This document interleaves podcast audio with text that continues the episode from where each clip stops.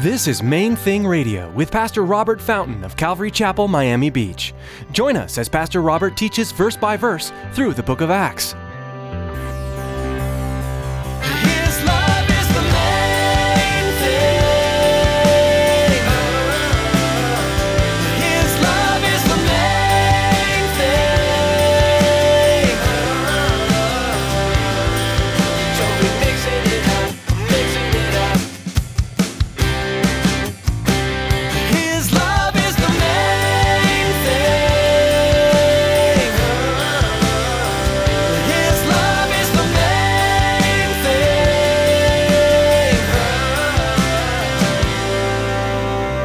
If day in and day out we would begin to discipline ourselves to be focused on the eternal you know we're fixing our eyes on the unseen. Lord what do you what's on your plan for me today? Lord would you guide me? Would you show me? And if i'm beginning to be distracted somehow lord as i'm fulfilling the, the responsibilities that i have at work and at home and, and everything else lord just don't let me be consumed by it to the point that i miss the little things that you have for me along the way An athlete running a race should always keep his eyes and attention on the finish line. A Christian can never afford to lose track of our eternal destiny with God. In today's message, Pastor Robert will share how an ever present eternal perspective can fill our daily lives and routine tasks with meaning and wonder. Stick around after today's message from Pastor Robert. I have quite a bit of information that I'd like to share with you our web address, podcast subscription information, and our contact information. Now, here's Pastor Robert with today's message.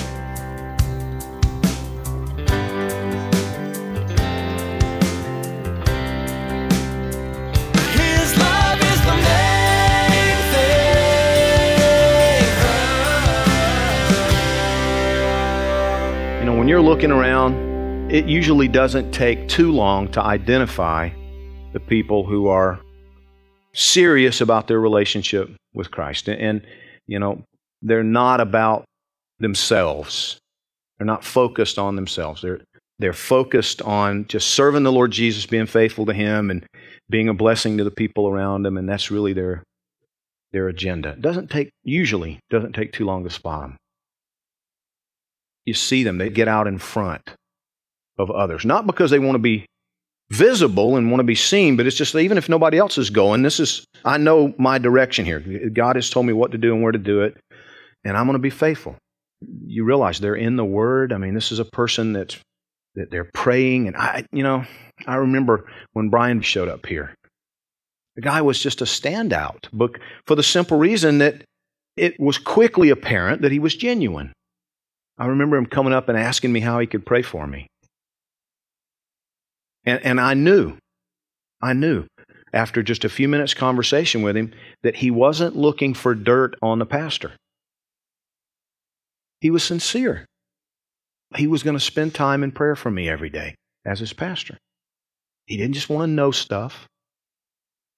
He wanted to be able to pray.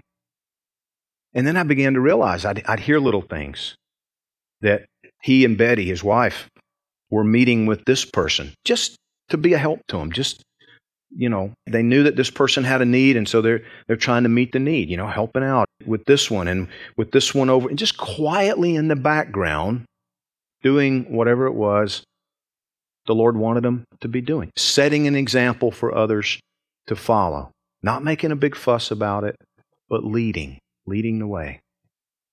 And in these churches, Paul and Barnabas started looking around. Who are the men who are going to be about the Lord's business no matter what? Okay, then, folks, you can look to Joseph over here because Joseph is following Jesus. And, and Joseph, you need to understand now, they're going to be looking to you. But then it's interesting, he makes it clear, Paul makes it clear that they were commended to Christ, not to the leadership.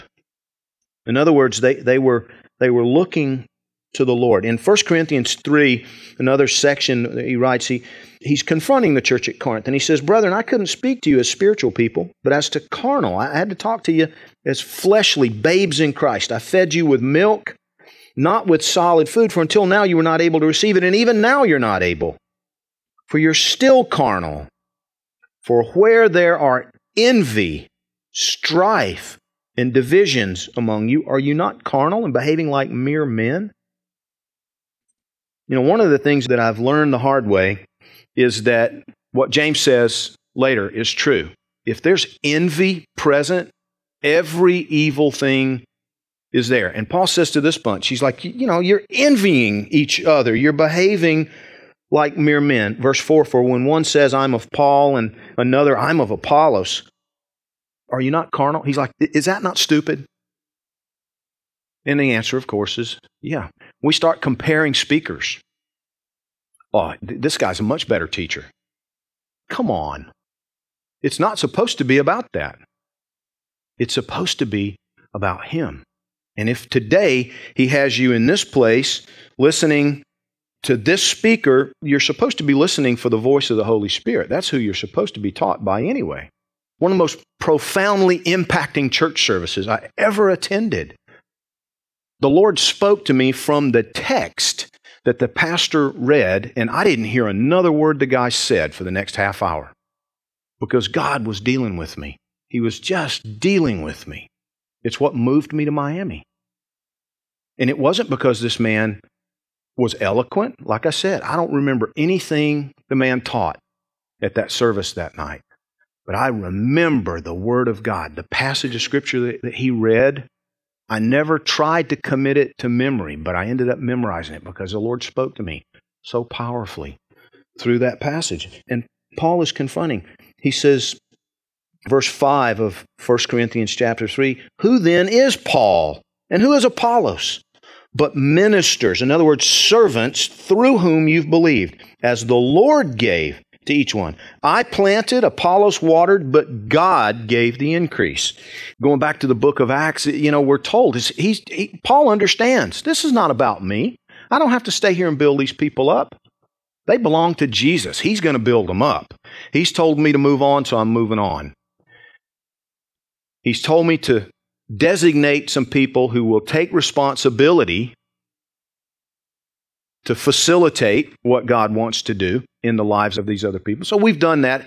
And now, Lord, they're yours. Take care of them.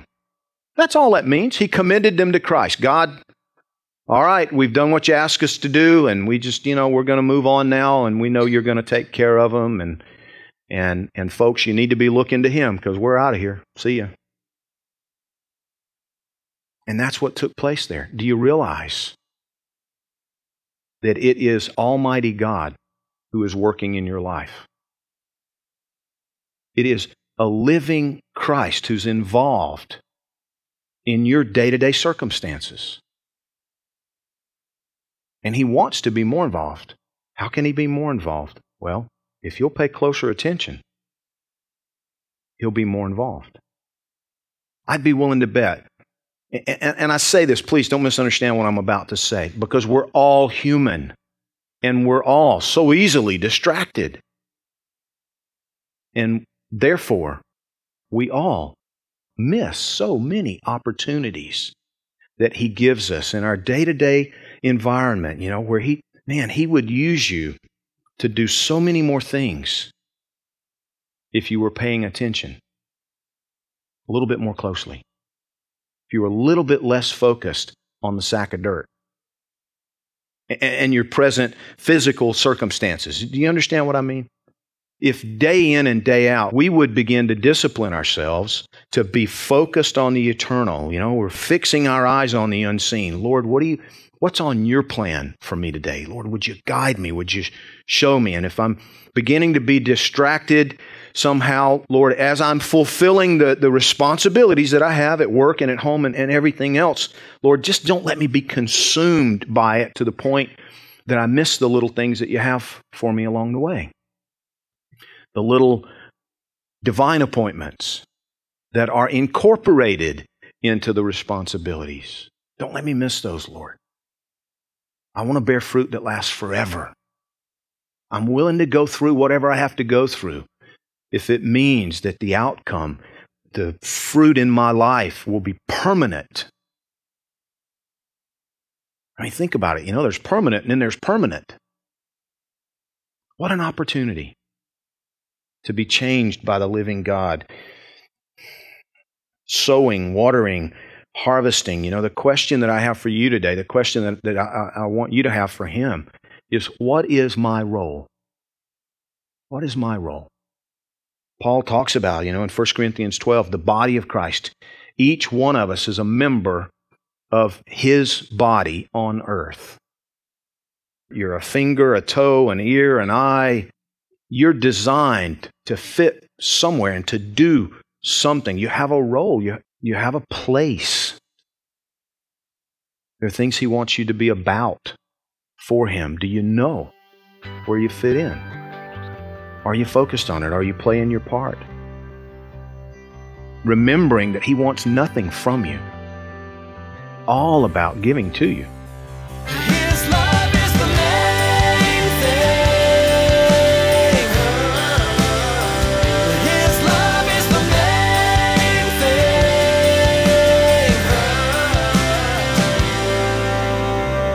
thing. Main Thing Radio is the daily radio ministry of Robert Fountain, senior pastor of Calvary Chapel in Miami Beach, Florida. Robert is currently teaching through the book of Acts. This book is grand central station for how the church should function today.